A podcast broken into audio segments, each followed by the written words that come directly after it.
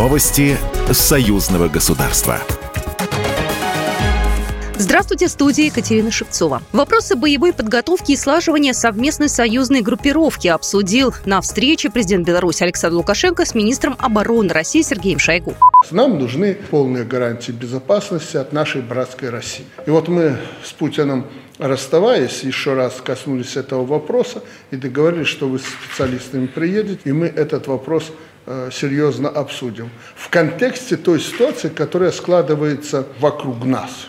Шойгу поблагодарил Лукашенко за условия подготовки российских военных в Беларуси. Отдельные слова благодарности хотел бы выразить вашему Министерству обороны, вам лично. Предоставлены пять полигонов на территории Беларуси. Они оборудованы, оснащены. Более того, привлекается достаточное количество инструкторов-офицеров белорусских вооруженных сил для подготовки, в том числе и нашего пополнения, отметил министр.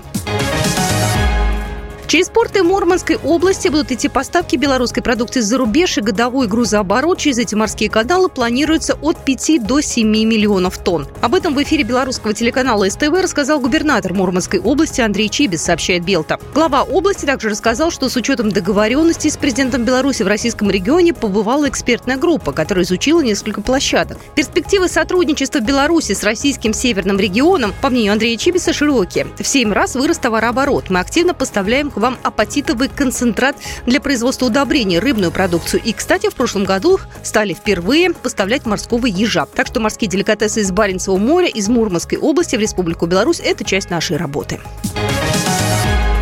Беларусь планирует присоединиться к соглашению между правительствами государств-членов ШОС о научно-техническом сотрудничестве. Об этом рассказала заместитель председателя Государственного комитета по науке и технологиям Беларуси Татьяна Столярова во время встречи с директором Китайского центра трансфера технологий государств-членов ШОС Джао Чунюанем. В сентябре прошлого года в ходе саммита ШОС Беларусь получила единогласную поддержку по присоединению к организации. Сейчас проводится внутригосударственная процедура для получения Беларусью статуса полноправного члена организаций.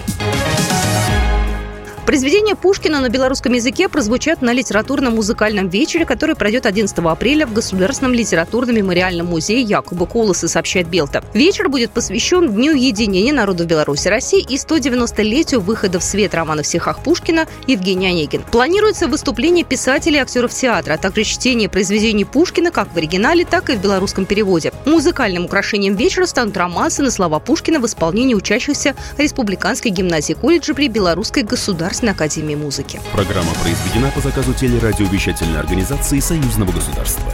Новости Союзного государства.